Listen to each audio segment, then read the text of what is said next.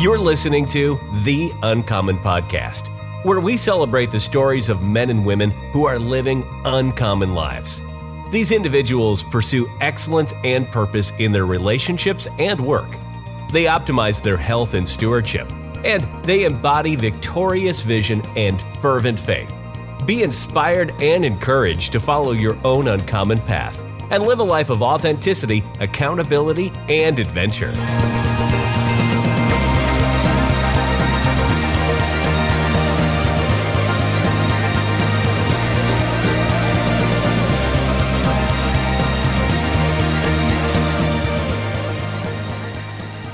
Welcome to the Uncommon Podcast. I am your host, Ryan, and today's episode is called Solitude. And I'll be talking through my reflections from spending 24 hours in dark silence. So I want to start by sharing a quote that says, I have discovered that all the unhappiness of men arises from one single fact, and that they cannot stay quietly in their own chamber and that was from philosopher Blaise Pascal, 1670.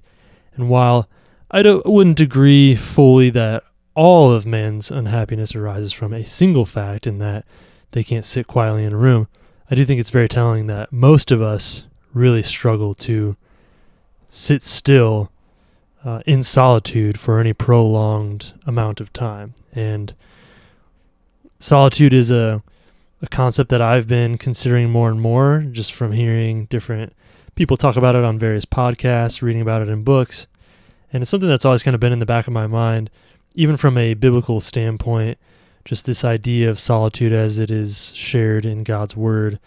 Um, it's always been something that's intrigued me. And it wasn't until recently that I kind of took my first foray into that experience. So I'll start by kind of trying to define what solitude is, and I'll, I'll say there's no simple definition or approach, but one definition from Vivek Murthy, who's a physician and, and the vice admiral in the U.S. Public Health Service Corps, said that solitude is a state of peaceful aloneness or voluntary isolation. It is an opportunity for self reflection and a chance to connect with ourselves without distraction or disturbance.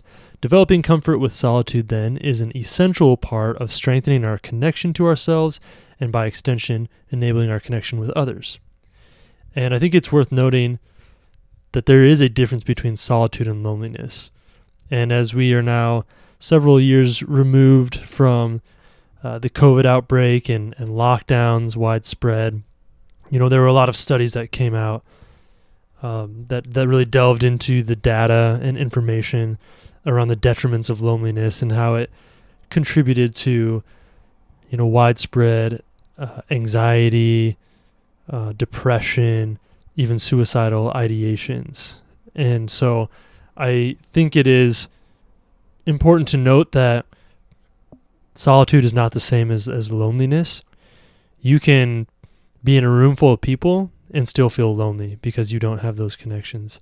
At the same time, you can be on your own and not feel lonely um, because you're you're at ease with who you are um, if you are someone who is is spiritual or has a relationship with God, I mean, you can be comforted by by God's presence. So there's even the spiritual supernatural component there.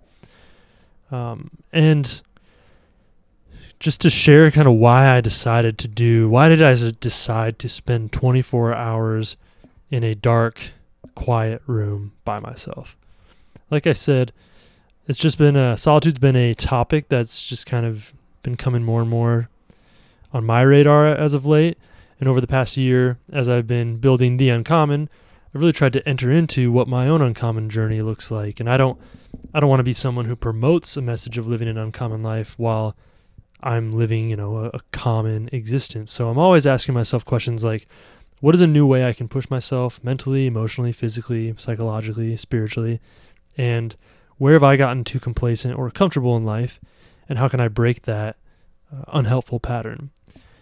And so solitude was just something that seemed like a no-brainer. Um, and I'll get into a lot of the the benefits and the the reasons why that specific um, practice was something that challenged and, and benefited me in, the, in my own uncommon journey. And even to get into some of the scriptural or biblical uh, reasons behind this. So it's worth noting that almost every significant figure in the Bible experienced some type of solitude. So you think of individuals like Jacob, Joseph, Elijah, Moses, David, Daniel, Paul. Obviously, Jesus comes to mind. All these individuals experienced some type of solitude, whether voluntarily or involuntarily. And it was in these moments, these times of being alone, where they were removed from everything and everyone, that we see that these individuals really have great, their greatest encounters with the living God. So you think of Jacob, he was fleeing from his brother Esau in solitude. He wrestles with God one night. Joseph is uh, forgotten and abandoned in prison, and that's where he has his prophetic visions from the Lord. Elijah is fleeing for his life. He encounters God and his provision in the wilderness. Moses spends 40 years in the desert, encounters God in the burning bush, also spend 40 days in, in prayer and fasting on the mountaintop, and that's where God gives him the, the Ten Commandments. David, additionally, is fleeing from Saul and then his son Absalom later, and David wrote the Psalms, and that really gets into the human condition, just the deepest emotions that we feel, and just the psychological upheaval we can can feel in times of, of trial. Daniel prayed in solitude three times a day and then was thrown into a lion's den overnight where he was alone with lions. And you can believe that he was praying and obviously experienced God's protection and deliverance. Paul spent much time alone during his ministry. He was the greatest missionary who ever lived. He wrote the majority of the New Testament. Obviously, had a face to face encounter with Jesus on the road to Damascus. And then Jesus, of course, modeled solitude and prayer. The Gospels frequently mention how Jesus would go off to a solitary place and, and pray for long periods of time. You can read about that in Mark 135 or Luke 612. So those are some of the spiritual, biblical, I think, reasons uh, behind why it's worthwhile for us to explore solitude. And then there's just a lot of health benefits. You know, for me, I really wanted to break kind of from this addiction to the screen and the need, uh, just to confess, like a need to be entertained. A lot of times I'm, I'm reading the news or I'm just like going on YouTube trying to, I don't know, mindlessly find videos that are are entertaining or it's on Instagram and you're just scrolling and you're looking for that dopamine hit. My average weekly screen and phone time was 14 hours 50 minutes, which is about 3 hours and 42 minutes a day.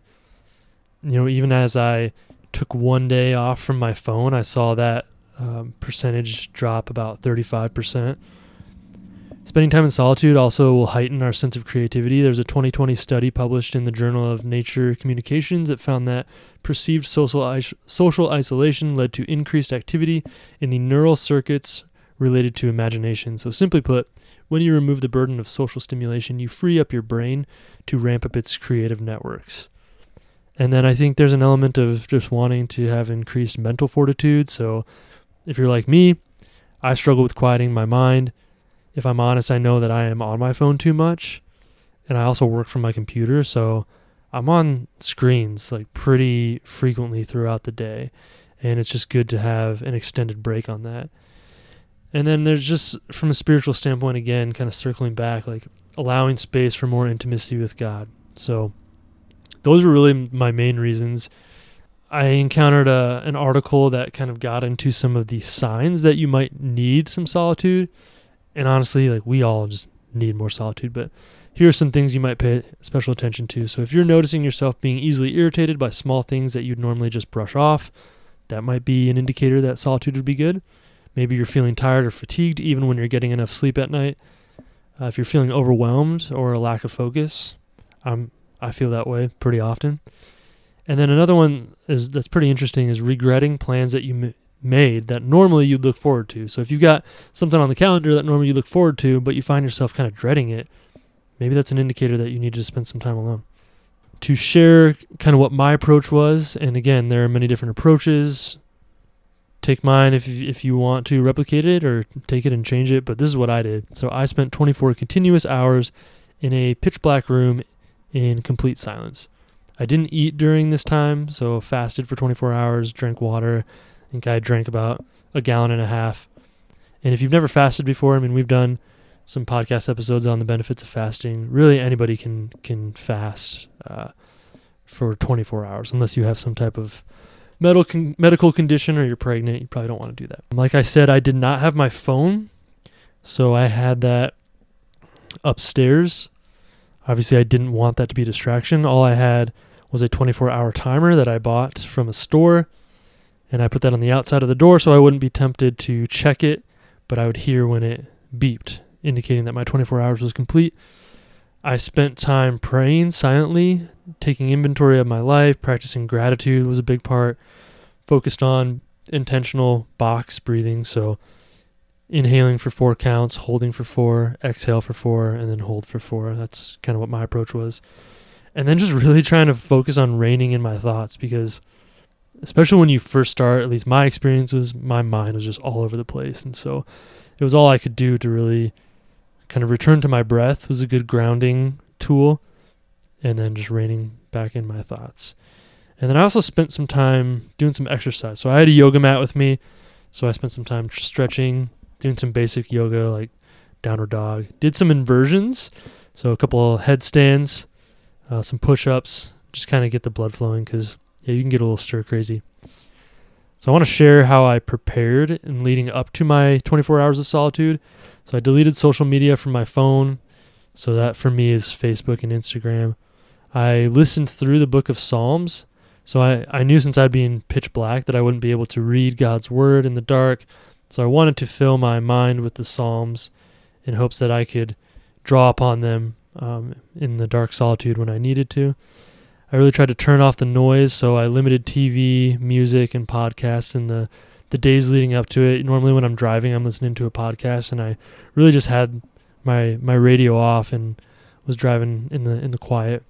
I spent shorter times in extended silence and solitude, so starting with 15 minutes, I worked all the way up to one morning. I, I spent an hour in just dark solitude, so I got up at like 5:15 before my family was up, before the sun was really up, and just sat in the the dark and the silence. And then I read a a Bible app devotional called Becoming Like Jesus: Silence and Solitude. It was uh, 35 days. It included a devotional, a prayer, a scripture passage, and a question or thought to consider. And then you were prompted to spend 10 to 15 minutes in undistracted quiet to listen to God. So those are my preparations. I do think they helped. I wouldn't have wanted to just kind of live life as normal and then that day just really try to dive deep into solitude. I think it was definitely important that I prepared myself and even just like praying about that time. So, my thoughts and feelings leading up to that that day of solitude, definitely some anxiety, some nervousness. I knew there was no way for me to like really anticipate how challenging it would be from like a mental psychological standpoint. Not only spending 24 hours in silent solitude, but adding to that the absolute darkness. So, knowing that I wouldn't be able to read or journal things that would at least take my mind off it or make the the time go by a little faster. I didn't have that luxury. I felt nervous for just the feeling of loneliness, um, not being with my wife, not being with my kids, not being with anybody for that matter. Uh, a little bit of fear, just not being able to see anything. I mean, just I think just being in the dark, and I knew nothing was going to get me, but there's a little bit of tinge of fear there. Be honest.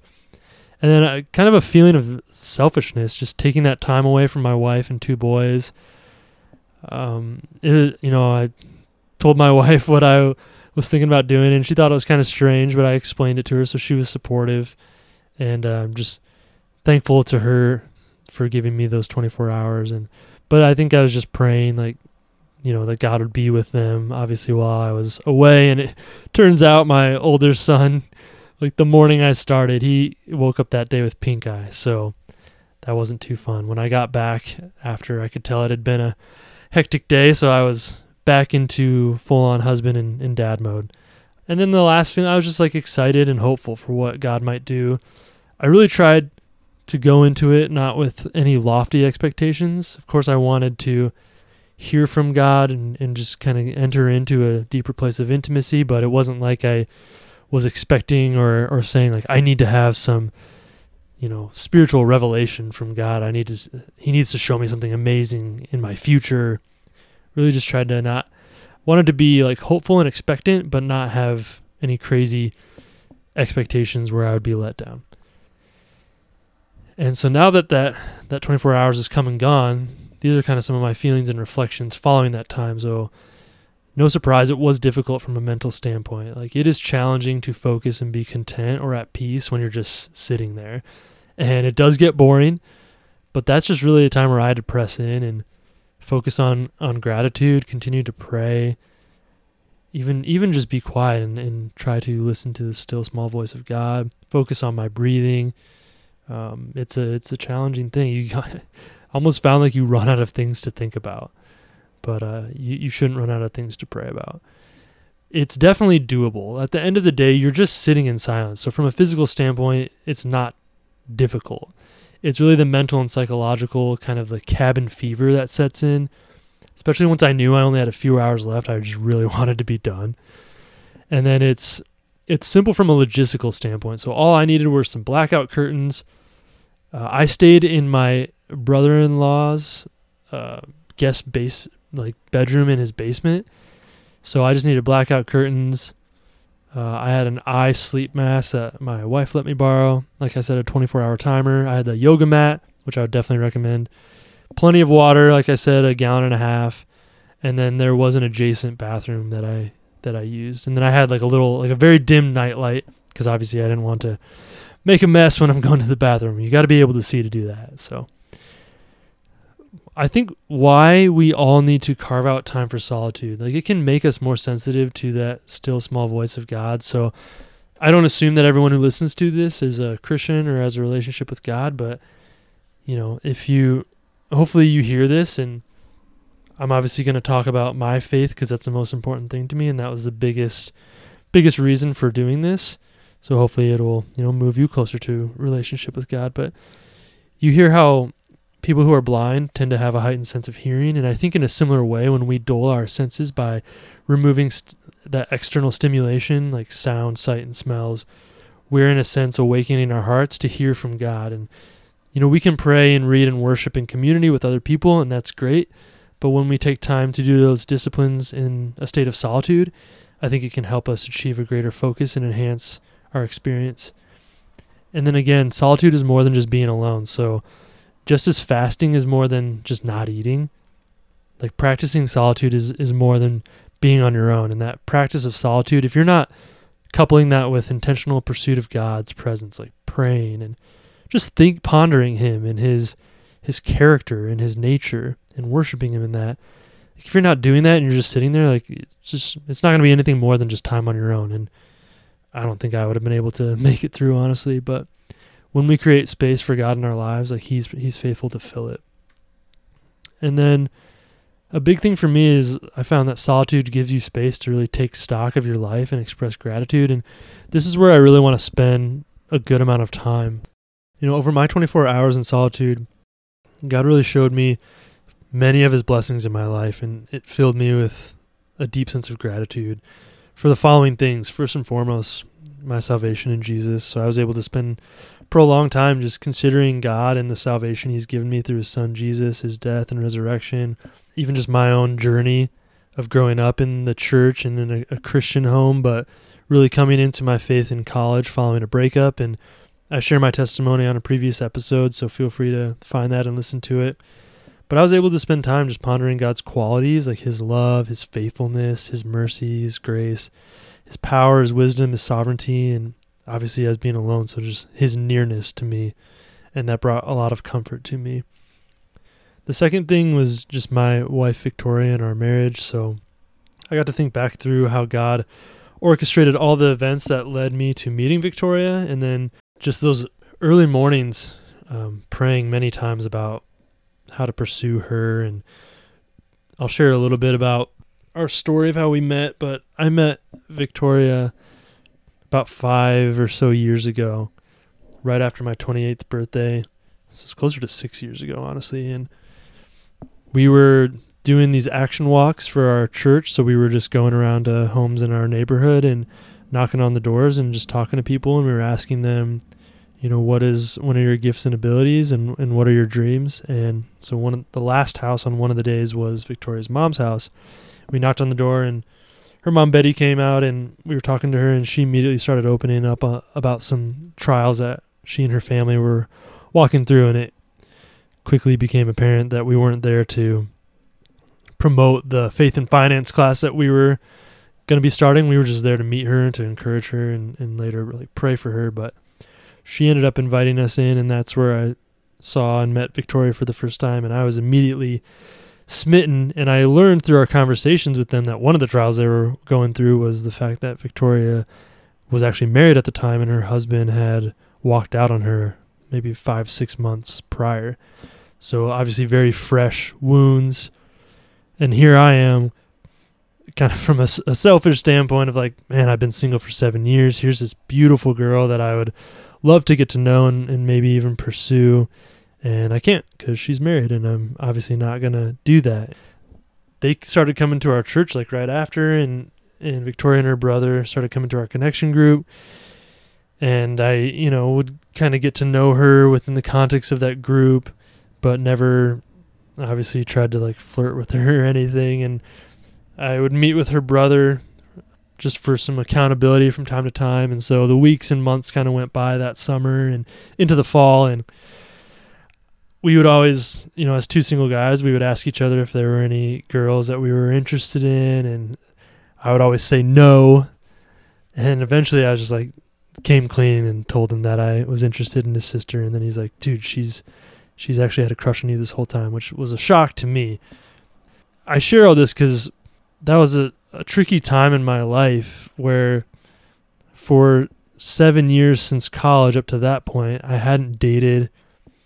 I hadn't had any relationship with a girl. I hadn't kissed a girl for all those years and didn't even know if I still remembered how. Just kidding.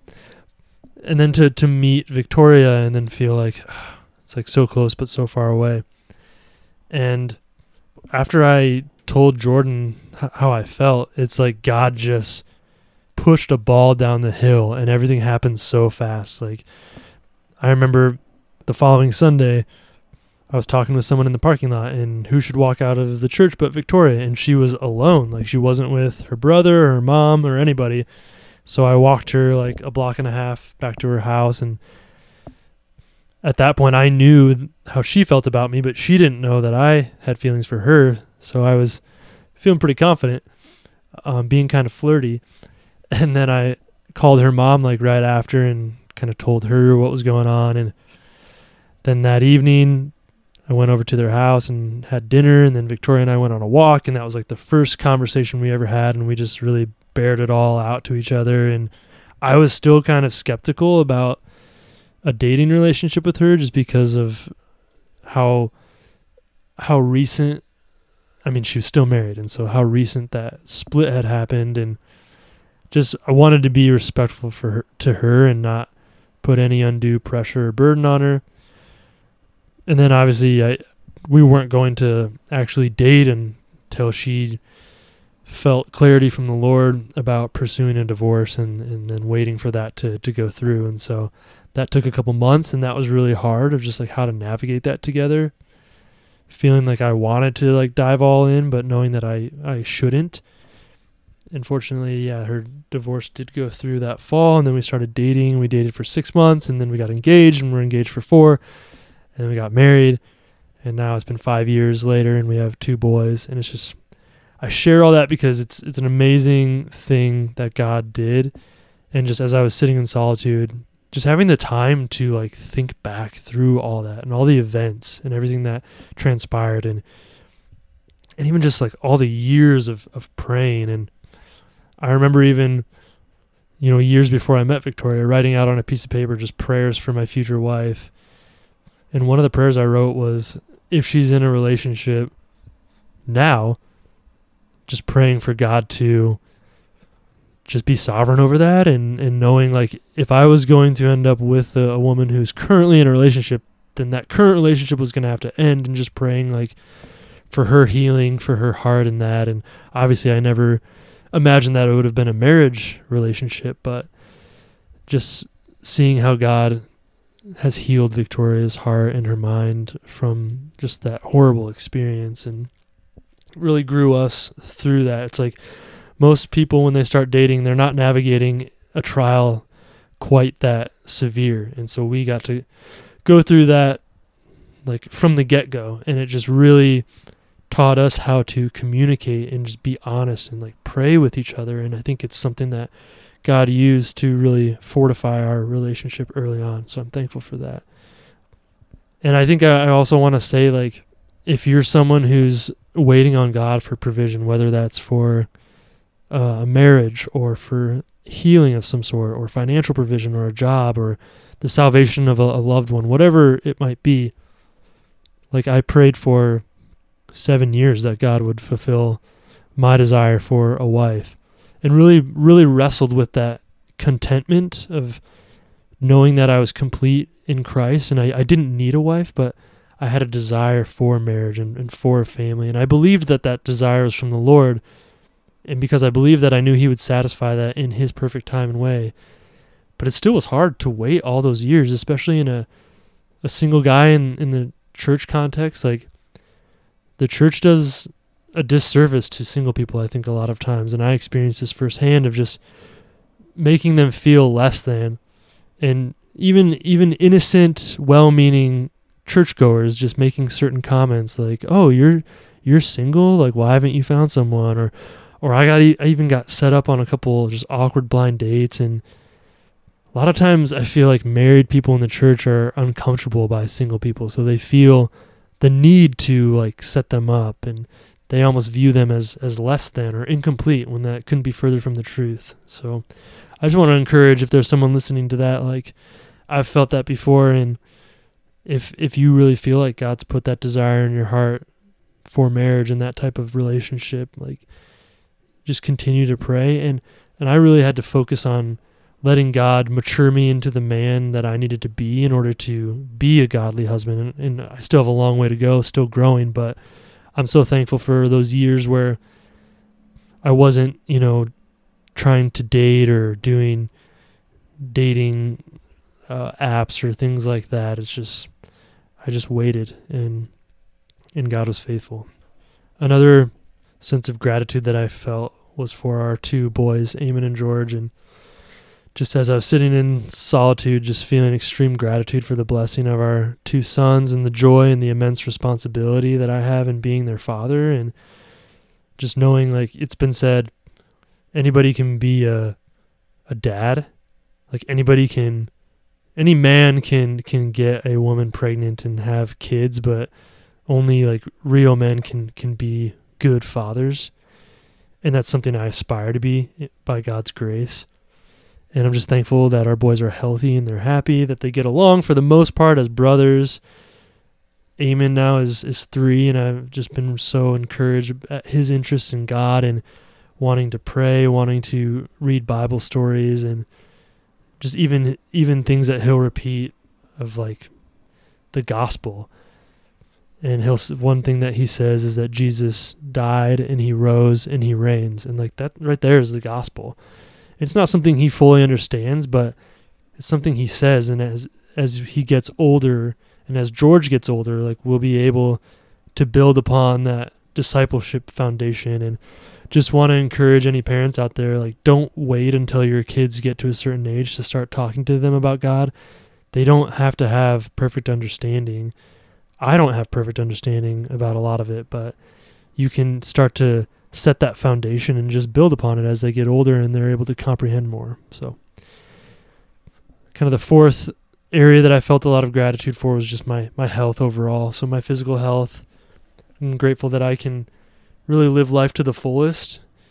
I'm motivated to live an active, healthy life, eat healthy, obviously exercise so that I can embrace embrace new experiences. Like I want to be a, a, dad when I go to the park. I'm not just like sitting on the bench on my phone. Like I'm up and I'm playing with my children. And that they remember when they get older, like dad played with us. Even if he got home from work and he was tired, whenever we asked him to to sit on the ground and play with us. Like he did it, and that's that's something that I take joy in. Well, I was also just made aware in that time of solitude of how blessed I am to have health. Like so many people are born with diseases or disabilities, um, and while I, I can't comprehend or make sense of why some people are born with those hardships and others aren't, I do also know that many of the people that are born with with those limitations they make a choice to not let those physical challenges define them or prevent them from living life to the fullest. Like they're still out living their lives, they're overcoming, they're adapting, and they're achieving amazing feats. And at the same time, on the flip side, so many people who are born healthy, they make the choice to live an unhealthy life. So they don't they don't take care of themselves. They don't eat well. They they fall into substance abuse or they just live sedentary lives and they really take their health for, for granted. And I was just struck with the realization that so much of our health is a result of the choices, big and small, that we make every day that compound. Like, do I eat that donut or do I eat that apple? Do I sleep an extra hour or get up and go work out? Do I drink soda or do I drink water? Do I take the escalator or the stairs that are right next to it? And again, I'm not saying like don't ever indulge in leisure and in, in dessert or whatever, but uh, everything in moderation, right? And I think being mindful of your choices is that first step towards getting on the path of health. And so, even a challenge to you listeners like, what is one small change you can make today that will compound over time and produce major health benefits in your life? And if you're married and you have kids, it's like you can set the tone in your family and inspire um, your your family to be healthy. And even just thankful for my mental health, and I'm not deeply educated on on mental illness. Um, I, it's not something that I've struggled with as far as you know depression or anxiety, but I know that it's a rampant thing in our society, and I think even just with the how prevalent technology is, and you know you hear just the studies of of young people and how they all have phones at young ages, and you know when I got home from school I didn't have any interactions with my friends unless it was like a phone call or even when like instant messenger came out. But now like young people have phones and if there's bullying going on, they can't really escape it. Like it's just always around them and that comparison mentality. And your your mind as a young person isn't isn't developed to where you can really process those things. And so it's just something that I'm really conscious as being a father with with young boys. And it, it almost terrifies me to think of like what will technology look like when in 10 years when my boys are are young young boys in school and are just trying to to navigate that it motivates me to take care of myself mentally so that I can try to help them take care of them themselves and do things like practicing productive pause and taking time to journal and to to read and to meditate and to pray and just take care of our minds.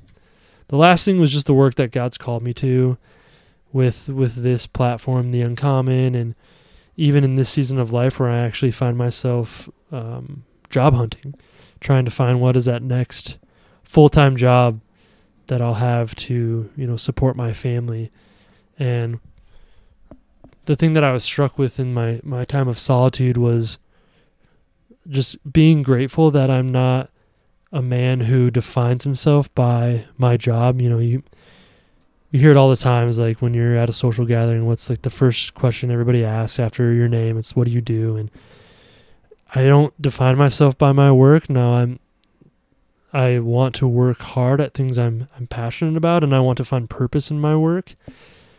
But that's not where my identity is. I'm not super motivated by money or status or ascending that corporate ladder and chasing promotions.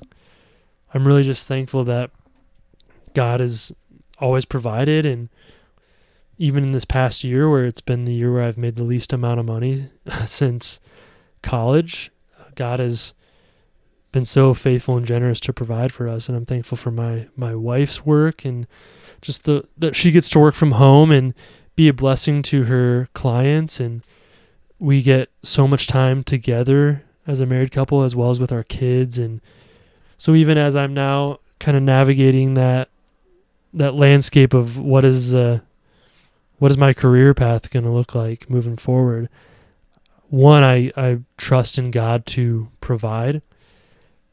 But two like from a financial standpoint he's he's provided for us and, we have savings thankfully. He's given us the what I'm trying to say is he's given us the financial acumen and the tools to be able to navigate this time. And like I don't I don't feel pressured to take the first job just so that we can pay our mortgage or our bills. Like we'll be able to do that and I can really be patient and prayerful to find a good career transition in something that I care about, work that will add value to others, and and continue to be able to to build the uncommon on the side. And ideally, my dream would be able to do this full time someday, but I know that that's gonna gonna take time and just patiently and faithfully trusting God in that. So those are my reflections and my feelings from spending 24 hours in solitude. My encourage would be for everyone to embrace solitude in your own life. Like everyone can and should spend some time in solitude. And when while I think anyone can take 24 hours to practice solitude, I imagine for most people like even 1 hour would be a really good place to start. So I would say start with an hour, work up to 2 hours. Eventually you could find a day to set aside 24 hours, be still and alone and just use that time to take stock of your life. Who are you as a person? Who are you becoming? Who are the the most important people in your life? What are your values? Like what really matters? It's so good to just have a break from the daily grind of, of work and responsibilities and distractions, honestly, and really just sit and think like if I only had, you know, another year to live, like what would I prioritize? What are the relationships that I prioritize? Who would I reach out to? What would I do? Whether that's a bucket list thing or, you know, charitable work or just your actual work, like that you would prioritize. Is it a book that you would write? Like, what is your message? And how do you build your life resume? What are the experiences that you've been putting off till quote unquote retirement that you're not promised? Like, what are those things that you want to do? Where do you want to go? What are the memories that you want to create in your marriage and with your friends, and with your family, with your kids? Don't put it off because we're not promised tomorrow. So, those were a lot of things that came to the surface for me as I sat in solitude, and I'm so thankful to have that have had that time. I don't know what my solitude journey looks like moving forward. I think, I think at the very least, I want to prioritize a full day of solitude every year but I think even exploring some solitude retreats, those are becoming more and more prevalent, and you can spend two, three, four days. That sounds like daunting, but so did 24 hours. So now that I've done it, I know that it's possible. I know I can do it, and it's just a good way to test myself, my mental fortitude, and that's always a good thing for us to do, especially as we're uh, trying to navigate our uncommon journeys. So that's my story. I'm sticking to it. Hopefully, you were encouraged. Hopefully, you were challenged. Would love to hear how you take this message and apply it in your own life. So, share, reach out to us, share Instagram, Facebook, send us an email. And uh, yeah, you've been listening to the Uncommon Podcast. I'm your host, Ryan, signing off, saying see you next time. Thank you for listening to the Uncommon Podcast. If you have benefited from our show, I would ask you to follow, rate, and review and share our show. And be sure to check out our website at theeuncommon.com where you can learn more about our mission, sign up for one of our live experiences, and take advantage of many resources that will empower you on your uncommon journey.